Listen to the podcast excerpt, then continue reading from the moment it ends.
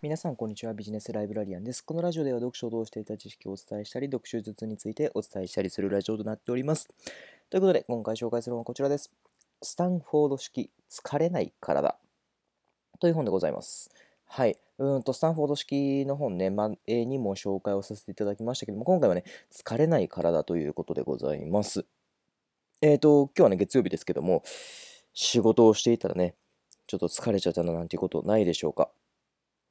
逆にね、はい、休み明けのね、仕事やっぱ疲れるななんていうふうに思う方もいらっしゃるんじゃないかなというふうに思いますけども、うんと、その中で、えっ、ー、と、疲れない体を作るにはどうしたらいいかなっていうことになっていきます。はい。やっぱりね、疲れなければね、はい、家帰ってきてからもね、どんどん遊ぶことができたりとか、あの、自分の時間をね、思いっきり過ごすことができるかなと思うんですけども、でもね、やっぱり、ね、疲れちゃうとね、やっぱ自分の時間、もうすぐね、帰ってきて寝ちゃって、ってな感じでね、なってしまうと、非常に時間もね、もったいなかったり、本当にやりたいこといろいろあるのにもかかわらず、やれないよなんていうふうなね、こともあるかと思いますけども、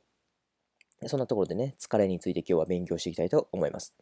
あの、ぜひね、疲れているよっていう方はね、もうね、あの、疲れやすいよとかっていう方はね、ぜひね、最後まで聞いててほしいなというふうに思いますので、よろしくお願いします。ということで、最初からお話をしていきたいと思うんですけども、皆さんそもそも疲れって何だと思いますか？はい。疲れって何でしょう？疲れは疲れだよっていうふうに思う方もいらっしゃるかもしれないですけども、あの疲れってのは、まあ、体のだるさとかね、答える人もいるかもしれないですけども、うんと、科学的に言いますと、どういうことかと言いますと、神経と筋肉の連携がうまく取れていないこと。で、それで、あの、うまく取れていない状態になると、体がね、歪みやすくなるんですよね。まあ、あの、自分がね、思うように体が働いてくれないんですよね。で、それで体が歪んでくるとどうなるかっていうと、負荷をかけやすくなってくるんですよね。例えば、うんと、膝に負荷がかかってきたりとか、腕が痛くなったりとか、あと、首もね、はい、あの猫背とかになってしまうと、やっぱりその辺でちょっと負荷がかかってきて、うまくね、血流が流れなくなったりとか、そんな風でいろいろなところがあるんですよね。で、あの神経っていうのは、うんと、ここでいう神経っていうのは、えー、自律神経と中枢神経っていう2つの、ね、神経が作用しております。はい。で、うんと、まあ、疲れた体になるのには、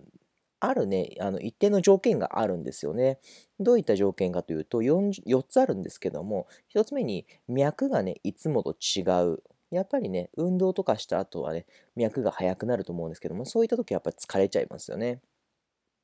えー、と2つ目に、いつもと違う時間に寝ている。はい、やっぱり睡眠もね、すごく大事です。疲れた体になるのにはね、あの、やっぱ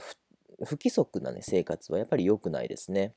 3つ目です、えー、腰が痛い。先ほども言いましたけど、やっぱり体の歪みはね、非常にね、良くないですので、それによってね、あの体全身のね、疲れにつながってしまいますので、気をつけてください。えー、ラスト4つ目が、呼吸する場所を間違えているっていうことがあります。はい。なんのこっちゃいなっていうふうに思うかもしれないんですけども、よくありがちなのは、うんと、口呼吸、鼻呼吸で、みたいな風で、あやっぱ鼻呼吸の方がいいんだよとかっていうふうに言われ入れる方もいらっしゃると思うんですけども、うんと、当然ながらね、まあ、やっぱ口呼吸をするよりかは鼻呼吸の方がいいです。で、鼻呼吸をするの中でも、うんと、いろんな種類があるんですよね。どういう種類かというと、えーと空気を鼻から取り入れた後にどこに空気を持ってくるかって話なんですよ。はい。まあ、よく言うのが、うんと、肺呼吸と、えー、腹式呼吸なんていうふうに言いますよね。はい。うんと、肺呼吸はまあ普通に、で吸った時に胸のあたりが膨らむ状態ですよね。でそれが肺呼吸です。で、えーと、腹式呼吸っていうのはなかなかね、身近じゃないよっていう方もいらっしゃるかもしれないんですけども、逆に、あの、もう常にね、腹式呼吸で呼吸してるよっていう方もね、いらっしゃるかとは思うんですけども、どういう呼吸かっていうと、うんと、肺に、先ほど言ったようにね、あの、肺呼吸は肺に溜まった時に、えー、と胸がね膨、膨らみますけど、その時に胸に膨らむのではなくて、お腹に空気が溜まるような感覚ですね。はい。うんと、まあ、お腹に手を当てながら、うんと、ゆっくりとお腹の方に力を入れながら、えーと、呼吸をするような感覚ですね。そうすると、えーと、お腹のお腹のね、中に空気が溜まりますので、そこで呼吸をしている感覚ですね。はい。で、そういったのが腹式呼吸なんですけど、うんと、そこで普通にふーっと出しちゃって、うんと、お腹をね、まあ空気なくなるのでへっこむと思うんですけども、そこでへこまさない呼吸法がいいですよって話なんですよね。それが IAP 呼吸と言います。IAP 呼吸法。はい、どういう呼吸法かと言いますと、えー、腹腔内圧呼吸とも言うんですけども、腹腔内圧呼吸。うんと、どういうことかというと、お腹、腹式呼吸のような感覚なんですが、少し腹式呼吸とは違うんです。何が違うのかというと、先ほど言ったように腹式呼吸はお腹に空気をためて吐くときにそのお腹をへっこませます。ですが、うんと、息を吸う時も吐く時もお腹に力を入れてへこまないようにするっていう呼吸法がこの IAP 呼吸法と言います。はい。お腹に力を入れてへこまないようにするっていう呼吸法なんですよね。で、うんと、まあ、そんな呼吸法は、うんと、まあ、まず姿勢をね、良くして、うんと、背筋を伸ばしてね、やっていかなければ、なかなかうまくいかないです。ので、あの、ちょっとね、練習が必要なんですけども、あの、まあ、でもね、あの、サクッとね、できちゃうこともありますので、あの、ぜひちょっと軽く今、挑戦してみてください。はい、姿勢を整えまして、えーと、もちろん鼻からね、息を吸い上げます。吸い上げた時に肺に空気を入れるのではなく、お腹に空気をためます。で、その時にお腹に力に入れたまま、えーと、息を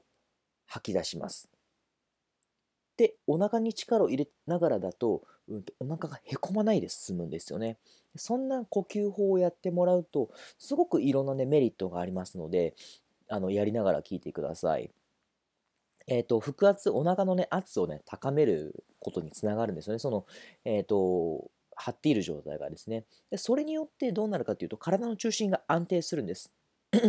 で、体の中心が安定すると、姿勢が良くなります。先ほど姿勢を良くしてから始めましょうって話もしましたけどね、まあ、そういったところで姿勢が良くなってくるんですよね。で姿勢が良くなるとどうなるかっていうと、中枢神経と体の連携がね、スムーズになります。先ほど言いましたよね、神経と体の筋肉のね、動きが、うんと、疲れにつながるよって話をさせてもらいましたけど、まあ、その中枢神経と体の連携がスムーズになるとどうなるかっていうと、体の各部位がベストポジションになるんですよね。先ほど言ったような体の歪みがなくなるっていうことなんですよね、できるだけ。でそうなるとどうなるかっていうと、無理な動きをしなくなり、そこから体がね、疲れにくかったりとか、怪我をしにくくなったりするんですよね。ですので、まあ、そんな IAP 呼吸法をね、ぜひ覚えておいてほしいです。んと、普段から毎日ね、これまずとりあえずね、1日1回でもいいですので、やってもらうことが、うんと、少しずつね、体のね、その疲れにくい体を作り上げることに改善していくことにつながりますので、あの、ぜひ、1日1回でもいいですのでね、挑戦してみてください。